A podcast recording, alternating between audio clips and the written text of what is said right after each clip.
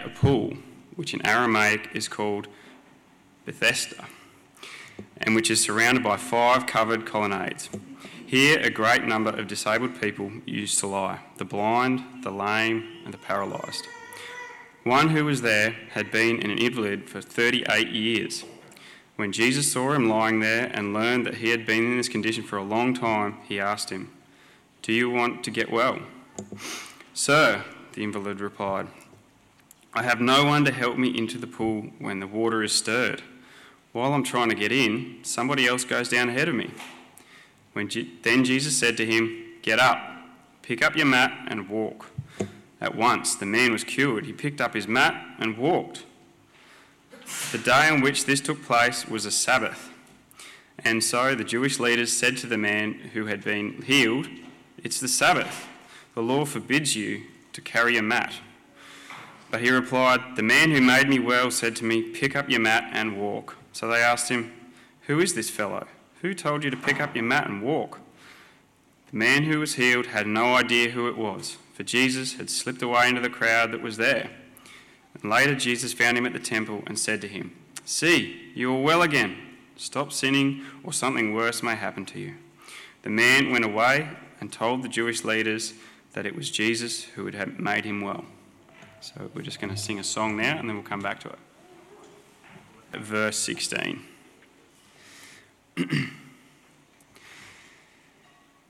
so, because Jesus was doing these things on the Sabbath, the Jewish leaders began to persecute him. In his defense, Jesus said to them, My Father is always at work to this very day, and I too am working. For this reason, they tried all the more to kill him. Not only was he breaking the Sabbath, but he was even calling God his own Father, making himself equal with God. Jesus gave them this answer Very truly, I tell you, the Son came, sorry, the Son can do nothing by himself. He can do only what he sees his Father doing, because whatever the Father does, the Son also does. For the Father loves the Son and shows him all he does. Yes, and he will show him even great and he and he will show him even greater works than these, so that you will be amazed. For just as the Father raises the dead and gives them life, even so the Son gives life to whom he is pleased to give it. Moreover, the Father judges no one but has entrusted all judgment to the Son, that all may honour the Son, just as they honour the Father. Whoever does not honour the Son does not honour the Father who sent him. Very truly I tell you, whoever hears my words and believes him who sent me has eternal life and will not be judged, but has crossed over from death to life. Very truly I tell you, a time is coming and has now come when the dead will hear the voice of the Son of God and those who hear will live. For as the Father has life in himself, so he, so he has granted the Son also to have life in himself. And he has given him authority to judge, because he is the Son of Man. Do not be amazed at this, for a time is coming when all who are in their graves will hear his voice and come out. Those who have done what is good will rise to live, and those who have done what is evil will rise to, con- to be condemned. By myself I can do nothing. I judge only as I hear, and my judgment is just, for I seek not to please myself, but him who sent me. If I testify about myself, my testimony is not true. There is another who testifies in my favour, and I know that his testimonies about me is true. You have sent to John, and he has testified to the truth. Not that I accept human testimony, but I mention in that you may be saved. John was a lamp that burned and gave light, and you chose for a time to enjoy his light. I have testimony weightier than that of John, for the works that the Father has given me to finish, the very works that I am doing, testify that the Father has sent me. And the Father who sent me has himself testified concerning me. You have never heard his voice, nor seen his form, nor does his word dwell in you, for you do not believe the one he sent. You study the scriptures diligently because you think that in them you have eternal life. These are the very scriptures that testify about me, yet you refuse to come to me and have life. I do not accept glory from human beings, but I know you. I know that you do not have the love of God in your hearts. I have come in my Father's name, and you do not accept me. But if somebody else comes in his own name, you will accept him. How can you believe since you accept glory from one another, but do not seek the glory that comes from the only God? But do not think I will accuse you before the Father. Your accuser is Moses, on whom your hopes are set. If you believed in Moses, you would believe in me, for he wrote about me. But since you do not believe what he wrote, how are you going to believe what I say?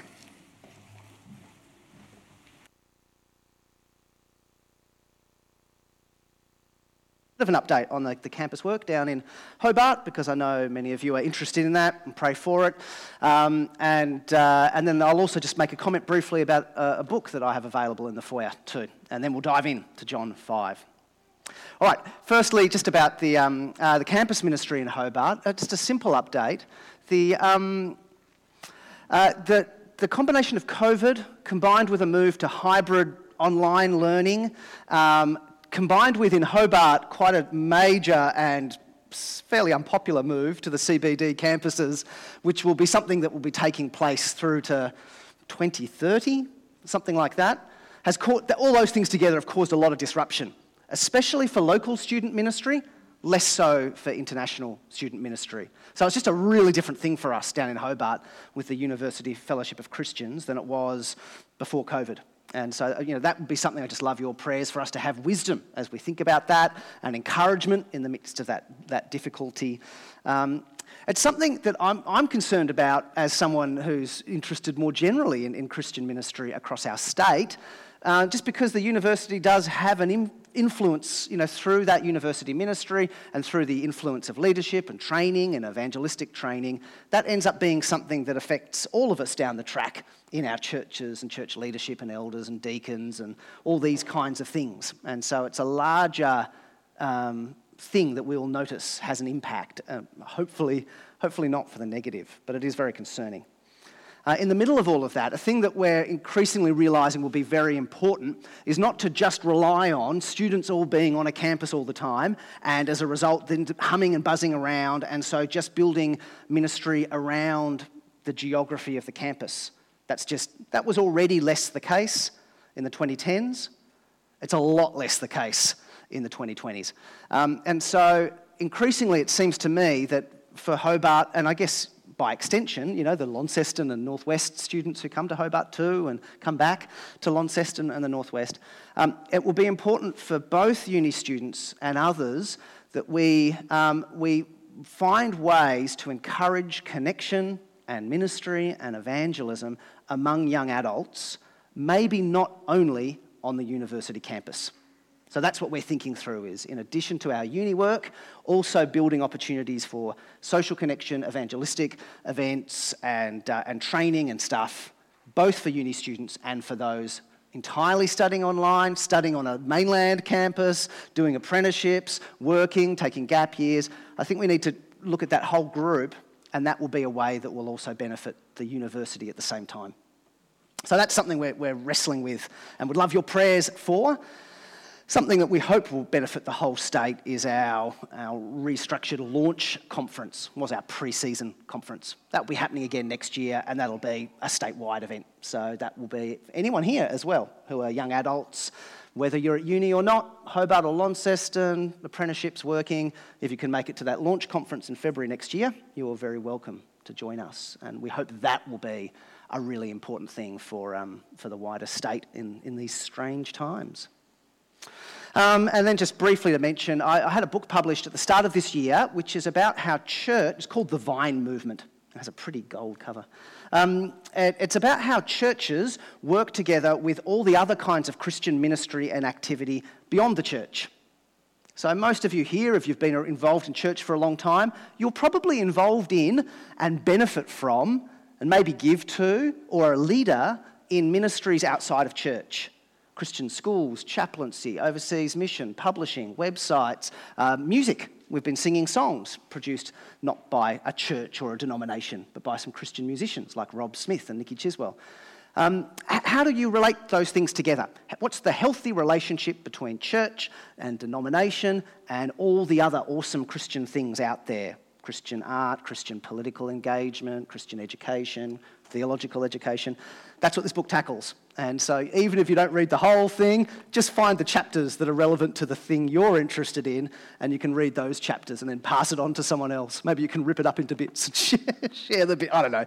Anyway, so there's some copies out in the foyer. You can just leave your name and email, and I'll send you how to direct deposit instructions. Uh, cheaper than you'll get at a Koorong.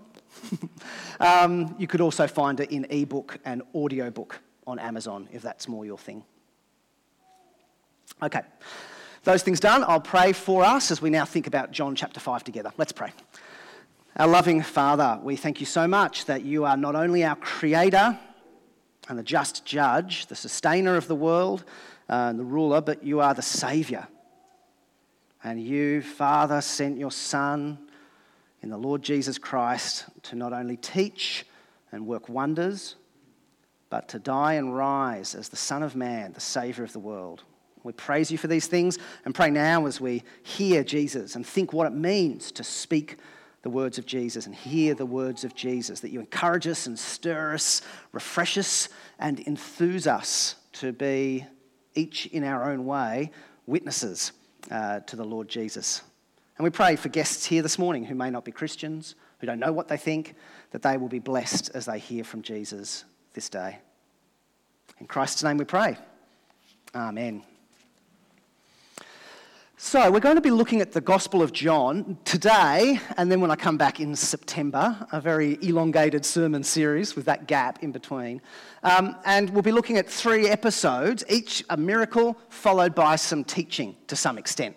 John chapter 5 today, this miracle at the Pool of Bethesda, followed by this teaching. Then we'll look at John chapter 9 um, in the, the first of the deliberately evangelistic sermons, um, and we hear the healing of a man born blind and the teachings and the drama that follow that. And then we'll look at John 11, where um, Jesus raises his friend Lazarus from the, from the dead. And, and the, the teaching there is not so much um, like an extended little sermon teaching thing, like with these other ones, but there, there's, a, um, uh, there's the dialogues he has with Lazarus's two sisters, Mary and Martha, and we get to listen in on those. Um, the hope is that the, the invitation that we give to um, friends, family, workmates, classmates, uh, strangers, perhaps, if we do some advertising um, in that way as well, um, the hope is that as we invite people to come in, they get to have an encounter with Jesus themselves as they listen in on these encounters with Jesus from the first century. They get to see what Jesus is like as he walks and talks and heals and acts and deals with controversy of various kinds. You get to know Jesus. We're blessed with these stories in the Gospels. We don't simply have sermons of Jesus and sayings of Jesus. We don't simply have Jesus talking to kings and wise people. In the Gospels, we have Jesus walking and talking with everyday people. This, this guy who we see in this chapter is quite grumpy, it seems, and not especially thankful. The man born blind is, is much more thankful and becomes a quite comically bold as he responds to the criticisms of the Pharisees and the teachers of the law in John 9, the reality of the anguish of Mary and Martha as they say to Jesus, If you were here, our brother wouldn't have died. We're blessed to see Jesus in, in everyday conversation and, uh, and we get to know Jesus. So we get to invite people to meet Jesus in that way. Um, these sermons in September won't be the um, apologetics sermon, where it's how can you trust the Bible? Is it historical? Can reasonable people, scientific people, believe in miracles? Um, why does a good God allow suffering and death in the world? We, we won't be going in deep on those questions. There's, that, sometimes that's good to do, but the focus here will instead be going, um, let's just say there are answers to those questions, and, and there are, but let's just assume for a moment there might be answers to those questions. What would it be like if it were true? What would it be like if Jesus was like the Gospels say he was, and did what the Gospels say he did, and said what the Gospels said he said? What would that then mean for life, the universe, and everything? What would it mean for you and for me? Is that something that means you should consider finding out more about Jesus? Reading the whole of the Gospel of John, going back and reading Matthew, Mark, and Luke, reading more of the scriptures to see more of these things. That's the kind of thing we'll be doing. A lot of people, they, they, they know a lot about the Bible growing up. And it, in some ways, they just need a, a challenge as an adult to look afresh and do business with God. A lot of other people know so little that the chances that they'll come to faith in an instant, that's not where they're at. It's a little bit like overseas mission. You might visit a culture with very little familiarity with Christianity. It's a process a missionary has to go through as they share with people from a different religious and philosophical background. And so this is the beginning of that for some people, saying, Come and meet Jesus, see what he has to say, see what he did, see what he was like, look with us together and think about what it could mean. That's what we'll be doing in September. Today, I want to be thinking about what do we expect will happen when guests maybe say yes and come and join us in September. You know, what do we expect? What are we hoping for? Why are we confident that this is a good idea to invite people to come and read the Bible with us? What does it mean to hear Jesus? What does it mean when you do read the Bible, whether in a Christianity Explained course or in a sermon on a Sunday? What goes on? That's what we'll be thinking about today. We'll be meeting Jesus in this story but as we meet Jesus in this story, we'll be hearing him tell us what it means to hear the voice of Jesus, the Son. All right, let's go back over the story again, just very briefly. It's been, it tells itself, doesn't it, to a certain extent. So I'll just, I'll just make a couple of brief notes. Um, that Jesus is back at Jerusalem for one of the feast visits here, uh, verse 1. Did you know um, that the reason we know Jesus' ministry lasted three years is because of John's gospel. It's because of the number of times John mentions feasts that you realize, hang on, this couldn't have happened in 18 months. There you go. So, this is one of these feast visits that John especially draws our attention to. Um, and here Jesus is finding a sad, grumpy man. Understandably grumpy. His life is very hard, and he's missing out on what he hopes might be a cure remedy something about this pool is expected to provide some kind of cure for people uh, hoping for some relief. He's, he's been disabled um, for 38 years, paralysed. And he's here right within reach of a, a, what he hopes might be a remedy, this pool of Bethesda, but no one's helping him get in in time uh, for when the waters are stirred, that he's expected to be some kind of relief for his, um, his suffering. But he's not happy. When Jesus comes and sees him, he complains. No, no, no one's helping me, yeah, is, is, is how he says. Jesus says, Do you want to get well? Sir, verse 7, the invalid, invalid replies, I've no one to help me into the pool when the water is stirred. While I'm trying to get in, someone else goes down in ahead of me. People, right? He's not happy. And this is, we get in this little portrait of this man, we, we get quite a, quite a character study as these next few verses unfold. Jesus, in an astonishing miracle, says, Get up, pick up your mat, and walk. Verse 9 At once the man was cured, he picked up his mat and walked. Like the man who was born blind in John chapter 9, or Lazarus who had been dead three days, so that the King James Version can declare that he stinketh. Um, this is a miracle of a level very different to a relief to some chronic pain experience or, um, uh, or, or, a mood disorder. This is a scale of a total reconstruction of a body that, whose muscles and connection had, had, had been so beyond use for so long. A man born blind in chapter 9. The brain had never known what it would be to receive uh, visual input and process it. A person dead, so dead, they're dead as dead. They're deader than dead, coming back to life. This, this is not a, a, a remarkable experience of a relief of symptoms. This is a, an immediate and astonishing entire reconstruction of things which, which were not functioning at all. This is life from the dead sort of stuff, even for this man, as far as his um, body is concerned. Astonishing. And just with a word, just with a word. Jesus didn't say, Oh, do you want to get well? Well, I've got a meeting tonight. Here's a flyer. Come along. And then after a song and a sermon and a song and a sermon and a song and a sermon, then we'll get you up the front. And then maybe after we pray and we pray and we touch and we pray and some more people touch and you pray, then maybe something will happen. It's just a word. It is astonishing the power of Jesus in this story. With a word, he says, Get up, off you go. Up he gets, off he goes. It's like Genesis chapter 1, isn't it? God said, Let there be light, there was light. Let there be stars, there were stars. What a thought. Get up and go. Jesus heals him. He walks away carrying his mat. And this, depressingly, is a prompt for controversy. What do the Pharisees see? I mean, we'll see the same thing in John chapter 9. What do the Pharisees see when a person who has been paralyzed for 38 years is walking, carrying his mat? What do they see? Do they see a man whose life had been drastically limited? Whose future and prospects and security and vulnerability was so extreme, now walking? No, they see a mat in his hand. That's what they see. That's in that whole scenario. What do they zoom in on? The mat.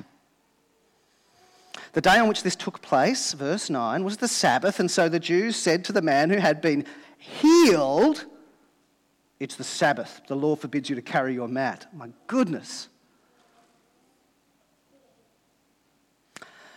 How does the man reply? And here we see more of the character study. The man does a bit of a, an Adam move from the Garden of Eden, uh, Eden story in Genesis chapter 3. He, he passes the buck, he points the finger, he blames Jesus. He says, Oh, no, it was the man who made me well who said, Pick up your mat and walk. It's not my fault, blame him. it's not praise God, I encountered this one who made me well. Uh-uh. It was more like, Oh, if you've got a problem, take it up with him. Gosh, he's still kind of ungrateful, isn't he? And so they asked him, Who is this fellow, verse 12, who, who told you to pick up the mat and walk? And the man who was healed had no idea who it was. He didn't know how to blame. Jesus had, had, had slipped away, we're told. Jesus seeks out the man again and has a, has a hard word. Check out verse 14. Jesus has a read on this guy. He is great with people in that sense. He speaks words of gentleness to some, uh, he sometimes refuses to answer insincere questions, and others he'll, he'll really put a finger on, on, on their issue. And here he, he challenges the person. Verse 14 Jesus found this man at the temple and said to him, See, you are well again. Stop sinning, or something worse may happen to you. God has touched your life, in other words. Respond rightly to the God who has touched your life. Don't say, huh, thanks God, I can walk now. Now I can get my grumbles far and wide. I can jog my grumbles to the nearby villages. I can, whatever it is that I'll now use my, my new power and freedom for, Jesus says, use it for good. Use it for God.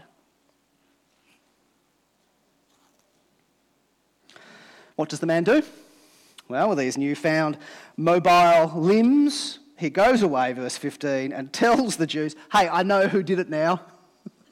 not, not, again, not to praise, but to blame. I'll leave it with you guys. His name's Jesus of Nazareth. We're through, right? We're good? It's a grim story. So that's, that's the event. That's the disappointing result that becomes then a prompt uh, for, for Jesus to speak in extraordinary ways about himself. You see, because in verse 16, um, because Jesus was doing these things on the Sabbath, healing people who were paralyzed for 38 years, tut, tut, tut, the Jews persecuted him. You shouldn't have done this. And Jesus' response is provocative, verse 17. Jesus said to them, My Father is always at work to this very day, and I too am working. Sometimes in controversies in, in the stories of Jesus, sometimes he'll correct those who are complaining by saying, Your, your complaint is wrong. You know, you're, you're worried about rules about cleaning cups and dishes. The Bible doesn't even speak about those rules. You're wrong. Sometimes, though, he will deal with a controversy kind of by making it worse. By saying, actually, you know what? Yes, I am breaking your rule, even God's law in a sense. But that's because there is an exception, and I am the exception.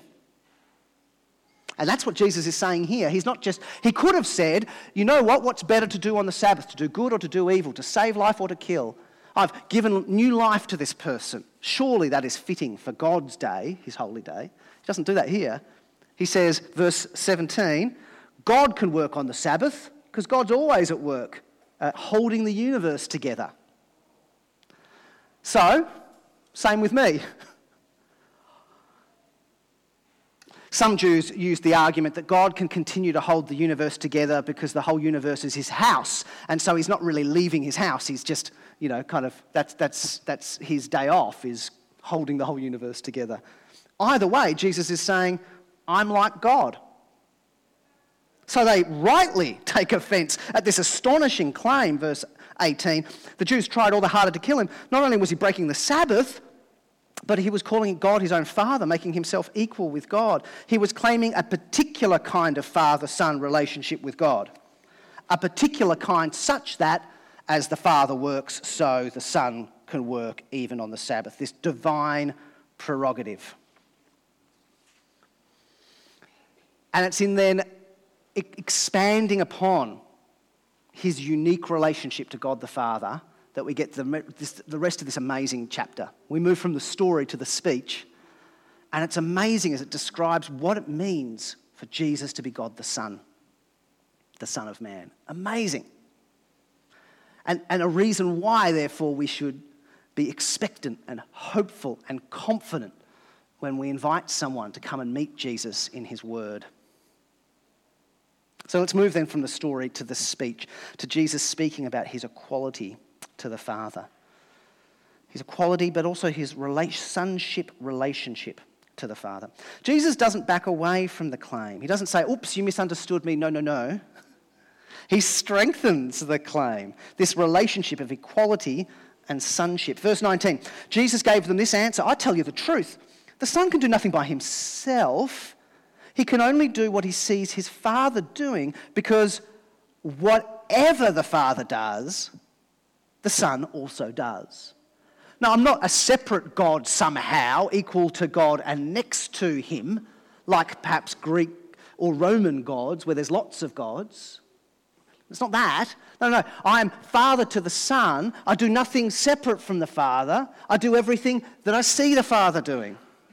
I'm not another God, but nor am I less than God. I do all the Father does. There is a relationship of mutuality. Let's read a whole section, 19 to 23.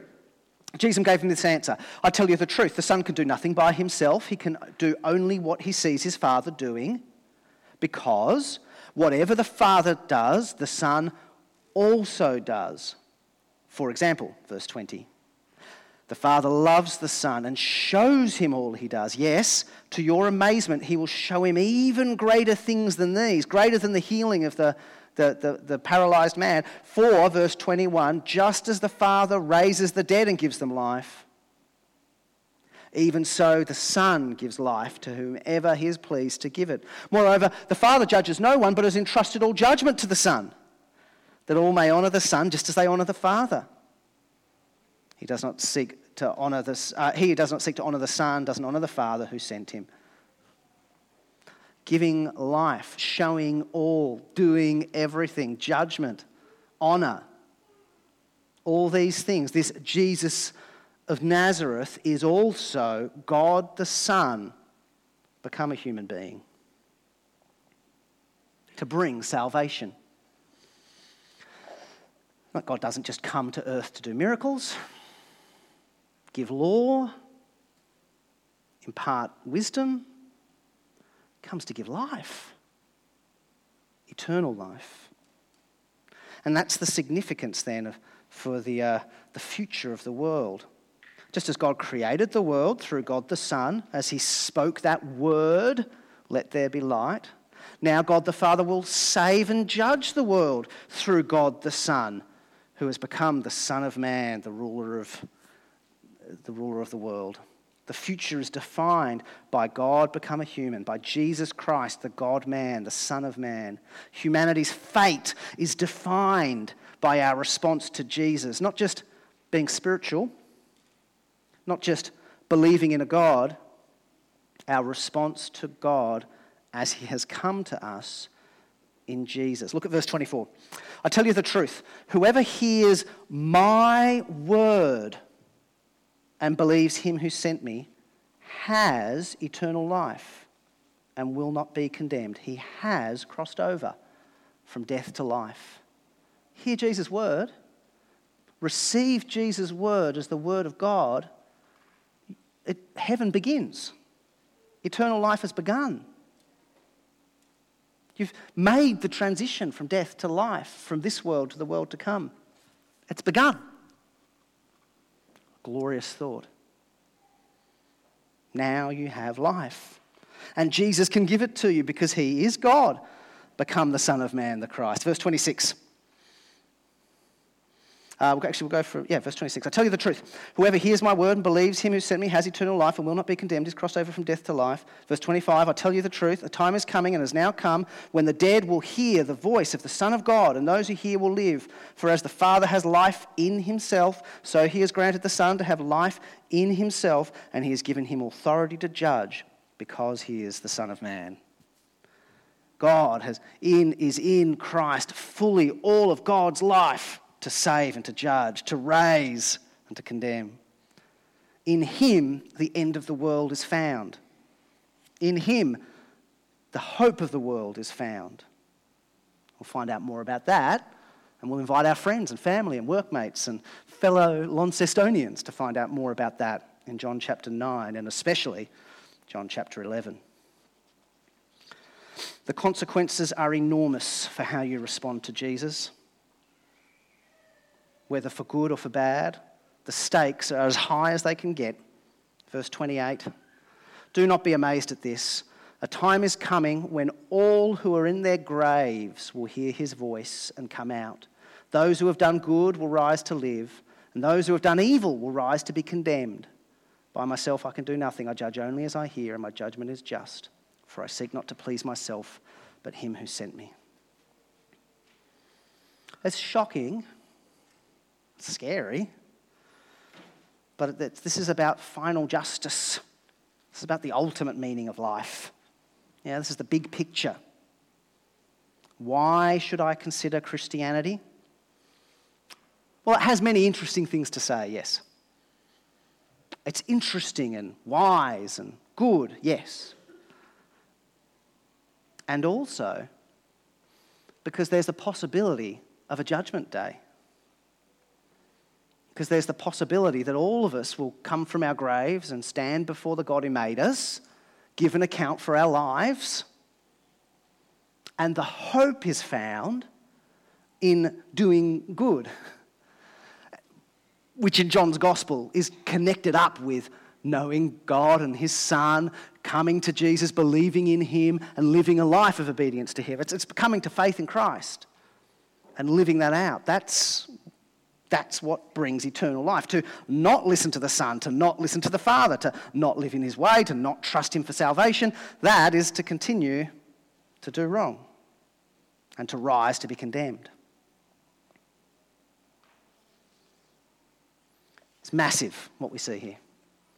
Absolutely massive that when we meet Jesus, when this man who was paralyzed for 38 years met Jesus, when the Pharisees who took exception to Jesus healing on the Sabbath and instructing a man to carry his mat met Jesus, when we listen in on this story, when friends and family and, and, and workmates and classmates come to hear the stories of Jesus, we are meeting God come to earth for our salvation, or if we won't listen, hardening us in our, in our condemnation.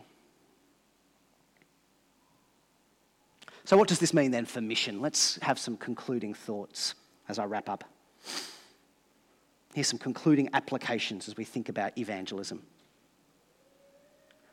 First of all, as I've, as I've been saying over and again, and as the series will be all about, uh, central to evangelism is preaching Jesus. And a powerful way to preach Jesus is through the Gospels, where you see Jesus, you hear Jesus, you watch him through the story in relationship with others. Yeah? Here's how we get to tell people about Jesus by inviting them to come and watch and listen with us. Secondly, this passage tells us so clearly, doesn't it, about the power of Jesus' word? Get up, take your mat, and in an instant, a man born, uh, paralyzed for 38 years gets up, takes his mat. That's the power of Jesus. It's the power of, it's the power of God, the Creator. It's everything that God says Jesus relays. It's a, a voice that can summon dead people out of the graves, can bring light, light out of darkness, can drag guilty, sinful, hum, mortal humans out of death to life and grant eternal life to them. It is a word from one, spoken from one who has life in himself. That's the power of Jesus. And so that's the confidence I have as a preacher. And it's the confidence I have when I invite people to read the Bible or to listen to a preacher. It's the confidence you can have when you invite somebody to read the Bible, come and listen to a preacher. You're inviting them to hear the powerful word of the Creator gives life to the dead, who makes the paralyzed walk, who makes the, those born blind see, who makes the sinner saved. So that's, that's why we should have anticipation prayerful, hopeful, confident anticipation. Thirdly, Jesus' message is so important that should motivate us, shouldn't it? Should move me to pray. If this is a message that saves people for eternity, makes people rich for eternity, then that should move me to pray for the spread of the gospel in the nations of the world and in the suburbs of the north. I should be praying. Amongst the many things I pray for, may the word of God spread and be fruitful. Yeah? It should motivate me to I guess uh, Cam and I were talking in the interview about how, how, do you think about inviting somebody to Christianity Explored, to coming along to the Encounters with Jesus series or whatever. Um, it's a lot easier if they already know you're a Christian. and I bet you in this room there are some of us who, even some people pretty close to us, don't know that you're a Christian. Or they kind of know you're a Christian, but assume it's kind of like we're all Christians, aren't we? Yeah, yeah, whatever. You know, kind of census Christian. They don't know that you're a devout Christian. But given the importance of Jesus' word and the importance of Jesus for us, it surely that motivates me to think through how I can share, how I can let slip to my friends and my classmates, my workmates, my, the people, my neighbours, that I'm a devout Christian. Because I tell you what, it's a lot easier to invite someone to church if they already know you go to church. it's a lot easier to invite conversations about Christianity if they know you're a Christian. So for some of us, that's the motivation. Who's someone in my life that I could actually look and pray for an opportunity to, uh, to use the kind of um, modern terminology, to come out of the closet as a Christian? Yeah? There's a thought. There's motivation, in other words. The importance of Jesus' message motivates me to pray, motivates me to invite, motivates me to just be public as a Christian. A fourth thought of application is about the difference between apologetics and proclamation. Apologetics is a technical word that means giving a defense, a reasoned defense for the gospel.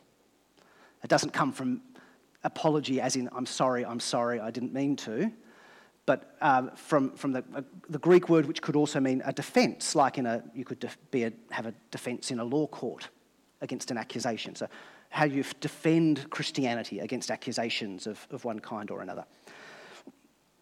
As I've said, the, the, the, sessions we'll be doing in September won't be apologetics primarily. And I'll say that in them. I'll say, hey, look, you might have questions about miracles. We won't discuss that in detail, but there are answers to those questions.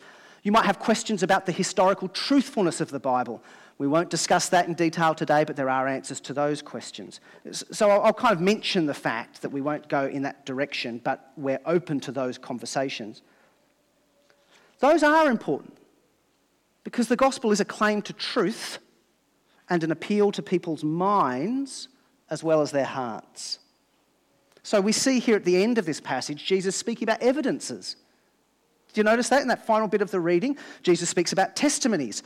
If he spoke merely as a human, his testimony would be inadequate. There is John, the prophet, who is a recognized authority, his testimony, verse 33.